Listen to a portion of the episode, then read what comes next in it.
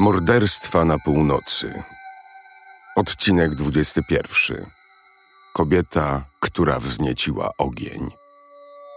W poniedziałek 28 sierpnia 1995 roku, wczesnym rankiem, Straż Pożarna na duńskiej wyspie Bornholm, leżącej na Bałtyku, otrzymała telefon od jednego z mieszkańców wyspy.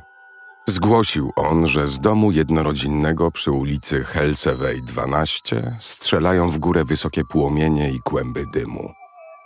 Od razu po otrzymaniu zgłoszenia samochody strażaków wyruszyły na miejsce zdarzenia. Na trawniku za domem leżał siedmioletni chłopiec z poważnymi poparzeniami. Był żywy i przytomny. Lekarz i strażak zapytali go, czy w domu zostały jakieś osoby. Chłopiec odpowiedział: Moja mama, mój młodszy brat i kobieta, która wznieciła pożar. Kiedy strażakom udało się wejść do domu, w salonie w fotelu znaleźli zwęglone ciało kobiety i martwego czteroletniego chłopca leżącego w łóżeczku ze szczebelkami.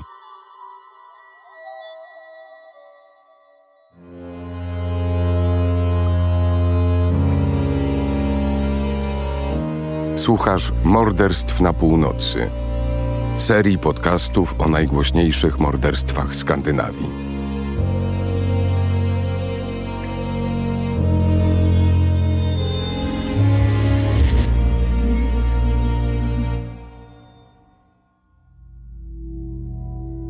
Wszystkie odcinki bazują na prawdziwych zdarzeniach, które zostały przeanalizowane przez Janę Agard i opowiedziane przez Paulinę Holcz. Opisy wydarzeń powstały w oparciu o doniesienia medialne. Niektóre szczegóły pominięto. Powstrzymujemy się od oceniania zarówno zbrodni, jak i sprawcy. Wszystko zostało już osądzone przez wymiar sprawiedliwości. Prosimy pamiętać, że niektóre z opisanych tu szczegółów mogą wywołać silne emocje, zwłaszcza dlatego, że mowa tu o życiu i śmierci autentycznych osób.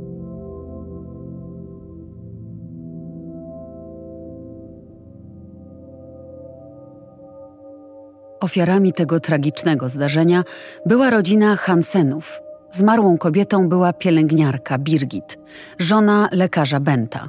Oboje urodzili się na wyspie Bornholm i pracowali w centralnym szpitalu w Rynę, największym mieście wyspy. Tam się poznali i zakochali w sobie. W 1989 roku, krótko przed ślubem, urodził się ich pierwszy syn.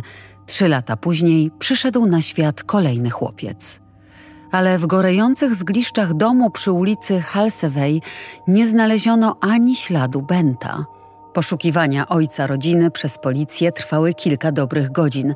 Lekarz brał udział w szkoleniu w Kopenhadze, które miało się rozpocząć w ten feralny poniedziałkowy poranek. Dzień wcześniej wyjechał do stolicy.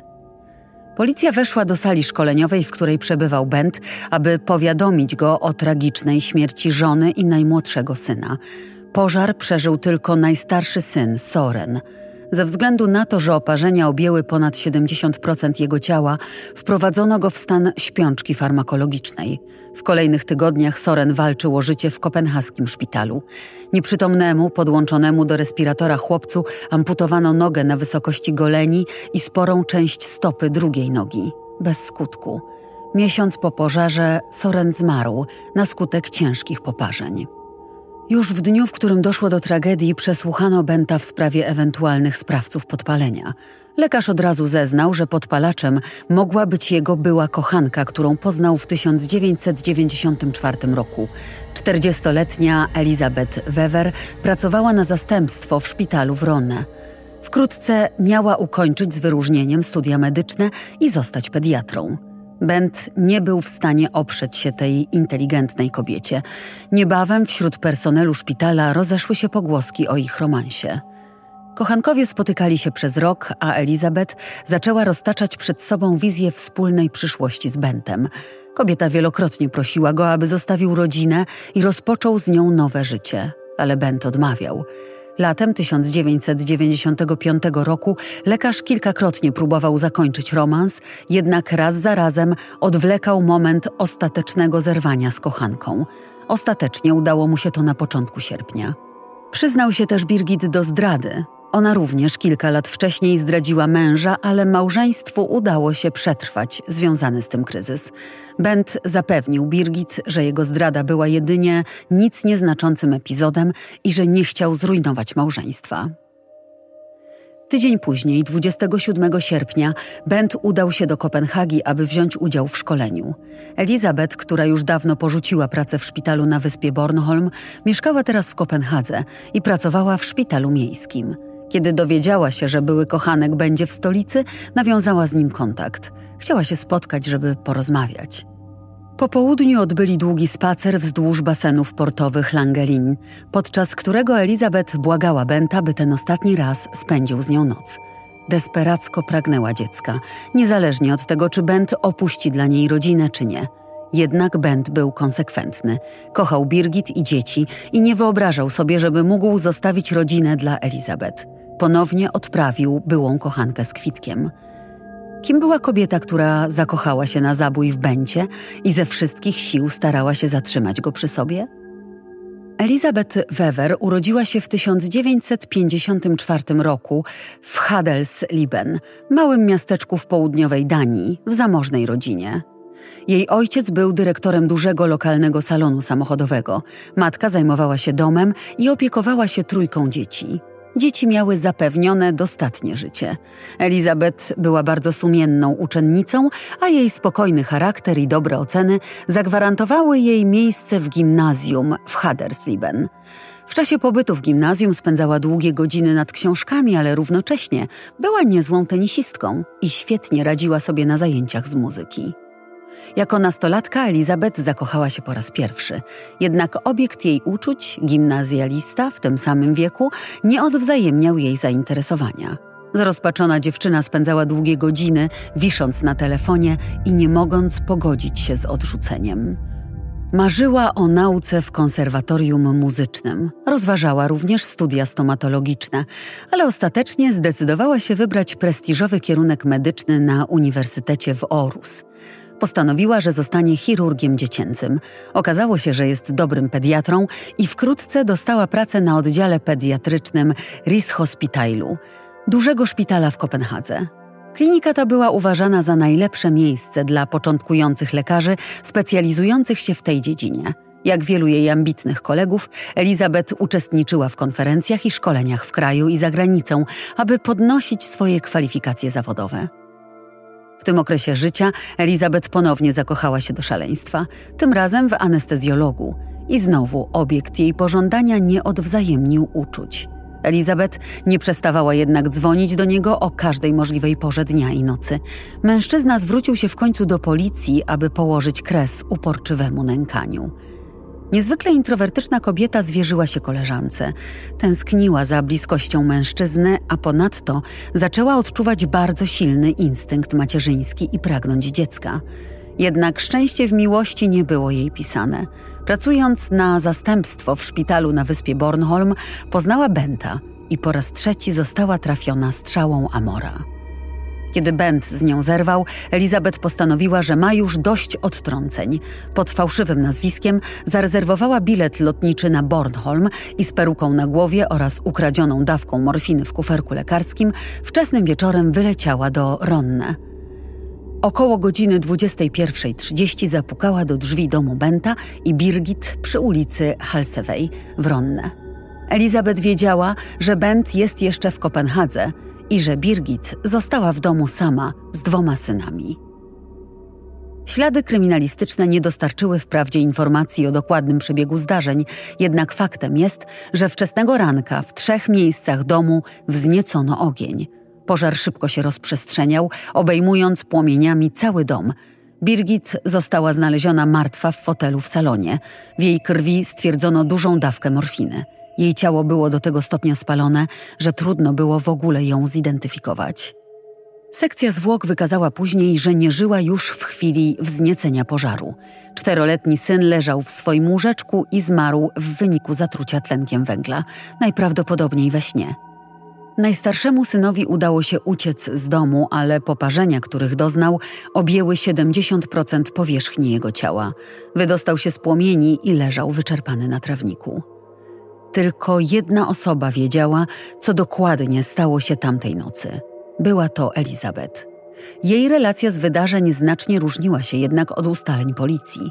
Wiemy na pewno, że Elizabeth wyszła z domu na Halseway wcześnie rano, ale w żadnym momencie nie powiadomiła ani straży pożarnej, ani policji.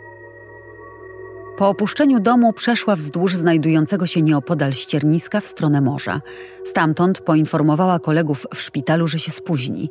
Przed udaniem się na lotnisko zdążyła jeszcze wykąpać się w morzu. Następnie wsiadła w poranny samolot do Kopenhagi i jak gdyby nigdy nic poszła do pracy.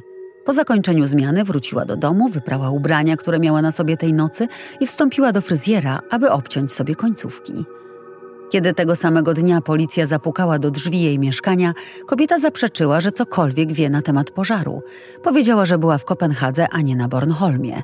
Jednak przeszukujący mieszkanie policjanci znaleźli bilet lotniczy na Bornholm wystawiony na nazwisko Anna Johansen oraz listę rzeczy do zabrania, na której zanotowano gumowa taśma, igła, tabletki rozpuszczone w wodzie, rękawiczki, żyletki, strzykawki, koszulka. Dzień później Elizabeth została postawiona przed sądem w Rennes, gdzie prokuratura wystąpiła z wnioskiem o zastosowanie aresztu tymczasowego. Gdy wprowadzono ją do budynku sądu, była owinięta kocem, a na głowę miała naciągniętą kurtkę jednego z policjantów. Obrońca Elizabeth złożył wniosek o zakaz publikowania w prasie wizerunku i danych osobowych podejrzanej, co przez długi czas było pożywką dla plotek. Zastanawiano się, kto może być sprawcą tego strasznego podpalenia. Proces przeciwko Elizabeth rozpoczął się dopiero rok później, w październiku 1996 roku. Podczas przesłuchań przyznała, że była na wyspie i w domu. Twierdziła jednak, że tylko rozmawiała z Birgit, a do pożaru miało dojść przypadkiem. W sądzie w Ronne 42-letnia pani doktor wzbudzała spore zainteresowanie. Szczupła i wyprostowana, ubrana w eleganckie czarne spodnium z niebieską apaszką na szyi, wyraźnie różniła się od innych podejrzanych. Policja włożyła wiele wysiłku w to, aby szczegółowo sprawdzić zeznania oskarżonych i zebrać wypowiedzi licznych ekspertów na temat wzniecenia pożaru i rozprzestrzeniania się ognia. Zainteresowanie opinii publicznej sprawą było tak duże, że w pierwszym dniu procesu ludzie czekali w długiej kolejce, żeby wejść do budynku sądu. Wielu widzów zaciekawionych przebiegiem procesu w sprawie tego najpoważniejszego morderstwa w Danii musiało odejść z kwitkiem. Wprawdzie na sali sądowej zarezerwowano miejsca dla przedstawicieli prasy, ale sala miała zaledwie 45 miejsc. W związku z tym wydarzeniem właściwy sąd, który orzekał zazwyczaj w budynku w Kopenhadze, został przeniesiony na wyspę Bornholm. Na sali sądowej obecnych było 12 ławników i trzech sędziów z Kopenhagi. Funkcję prokuratora pełniła Birgitte Westbjerg – Obrońcą był Thomas Rordam, jeden z najbardziej szanowanych duńskich prawników z wieloletnim doświadczeniem zawodowym, pracujący m.in. dla gangu motocyklowego Hells Angels. Kartoteka kryminalna Elizabeth nie zawierała żadnych wpisów. Już na pierwszy rzut oka widać było, że jest to kobieta ambitna, inteligentna i odnosząca sukcesy. Ekspertyza psychologiczna ujawniła jednak coś innego – Biegli psychiatrzy sądowi stwierdzili, że podejrzana wykazuje cechy psychopatyczne. Wyjątkowo wyrazisty okazał się jej egoizm. Ekspertyza przedstawia obraz kobiety z wyżyn społecznych, która przejawiała nieobliczalne zachowania, gdy tylko coś stanęło jej na drodze. Świadkowie opisali w sądzie oba przypadki nieodwzajemnionej miłości oraz fakt nękania przez nią mężczyzn, którzy odrzucili jej względy. Ponieważ było wiele dowodów kryminalistycznych dotyczących przyczyn śmierci oraz opinii biegłych o powstaniu i rozprzestrzenianiu się pożaru, rozprawa trwała trzy dni. Jednym ze świadków był lekarz pogotowia, który na miejscu zdarzenia udzielił pierwszej pomocy siedmioletniemu Sorenowi. Zapytał chłopca, kto jeszcze został w domu, a ten odpowiedział: Moja mama, mój młodszy brat i kobieta, która wznieciła ogień. To samo sformułowanie potwierdził jeden ze strażaków wezwanych do pożaru. Później, gdy chłopiec trafił do szpitala, zapytał personel, gdzie jest kobieta z ogniem. Zeznania Benta w sądzie trwały kilka godzin. Mężczyzna opowiedział o romansie i o zachowaniu Elizabeth, gdy ją odrzucił. Zeznając, nie zaszczycił nawet jednym spojrzeniem swojej byłej kochanki. Opowiedział, że w tygodniu poprzedzającym tragiczne wydarzenia Elizabeth zachowywała się coraz dziwniej. W tym czasie Bent przyznał się już żonie do niewierności. Para odbierała liczne anonimowe telefony. Rozmówca rozłączał się, gdy któreś z nich podniosło słuchawkę. Opierając się na słowach siedmioletniego Sorena oraz na okoliczności, że zgodnie z dowodami kryminalistycznymi Birgit zmarła zanim wybuchł pożar, ława przysięgłych postanowiła nie dać wiary zeznaniom Elizabeth. Zamiast tego w ciągu kilku godzin uznano Elizabeth za winną i przyjęto interpretację zdarzeń, którą przedstawiła prokuratura. Wedle tej interpretacji Elizabeth dała Birgit zastrzyk morfiny i podpaliła dom w trzech miejscach. Sędzia był zdania, że Elizabeth zamknęła drzwi do ogrodu, żeby Soren nie mógł wydostać się z domu.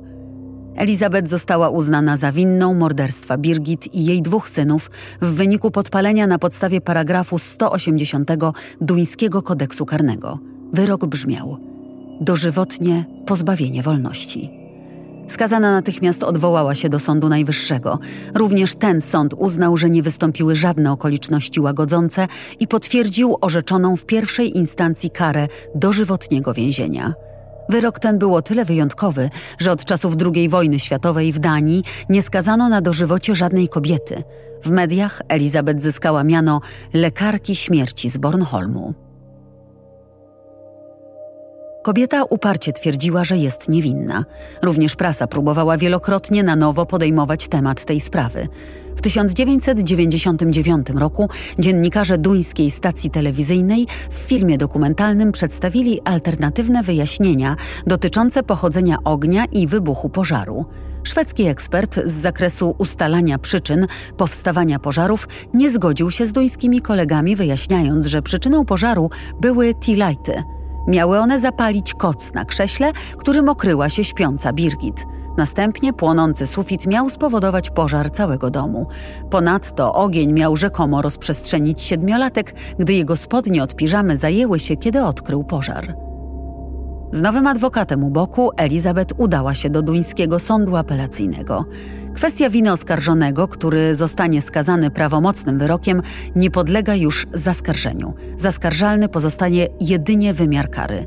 Wniosek o ponowne rozpatrzenie sprawy do sądu apelacyjnego można złożyć dopiero po uzyskaniu nowych dowodów. Nowy adwokat Elizabeth zarzucił swojemu poprzednikowi, że źle wykonał swoją pracę i oskarżył państwo duńskie o popełnienie pomyłki sądowej. W 2000 roku sąd odrzucił jednak wniosek Elizabeth o ponowne rozpatrzenie sprawy, ponieważ w opinii prawników nie przedstawiono żadnych nowych dowodów. Również Europejski Trybunał Praw Człowieka w Strasburgu oddalił sprawę w 2003 roku. Skazanie na karę dożywotniego więzienia w Danii oznacza, że skazany odbywa karę średnio od 14 do 16 lat pozbawienia wolności. Po 12 latach można ubiegać się o warunkowe zwolnienie. O tym, czy wniosek może zostać uwzględniony, decyduje urzędujący w danym momencie minister sprawiedliwości. Jeśli władze więzienne odrzucą wniosek o warunkowe zwolnienie, ponowna próba jest możliwa dopiero rok później. Po 14 latach pobytu w więzieniu możliwe jest rozpatrzenie odmowy przyjęcia wniosku o warunkowe zwolnienie przez sąd. To, czy można warunkowo zwolnić osobę skazaną na karę dożywotniego pozbawienia wolności, zależy od kilku czynników. Trzeba ustalić, czy ta osoba stanowi ogólne zagrożenie dla społeczeństwa. Czy po ewentualnym zwolnieniu skazany byłby w stanie dobrze zintegrować się ze społeczeństwem, a mianowicie czy nie zaangażowałby się ponownie w działalność przestępczą. Wreszcie ocenia się, jak przebiegało odbywanie kary. Elizabeth rozpoczęła odbywanie kary w położonym pod Kopenhagą zakładzie poprawczym, w którym przebywają głównie przestępcy wymagający pomocy psychiatrycznej, np. przestępcy seksualni. Poznała tam mężczyznę, który odbywał karę 8 lat pozbawienia wolności za znęcanie się w 1996 roku nad trzyletnim chłopcem i uszkodzenie ciała skutkujące jego śmiercią. Para pobrała się w więzieniu w 2003 roku. Skazana została później przeniesiona do państwowego więzienia dla kobiet we wschodniej Jutlandii po ukończeniu nowego budynku w 2005 roku. Wnioski kobiety o warunkowe zwolnienie były kilkakrotnie odrzucane. Jednak pod koniec 2009 roku, po ponad 13 latach spędzonych w zakładach karnych i zamkniętych więzieniach, przed Elizabeth Wever otworzyła się możliwość stopniowego powrotu do życia poza więzieniem poprzez proces reintegracji. Dziś kobieta zbliża się do wieku emerytalnego i już od dawna nie znajduje się pod nadzorem kuratora. Zmieniła nazwisko i mieszka z mężem na południu Danii. Kiedy ponad 10 lat temu po raz ostatni wytropili ją dziennikarze, chciała zostać kościelną, robiąc użytek ze swojego muzycznego talentu. Jej pragnienie posiadania dziecka nigdy się nie ziściło.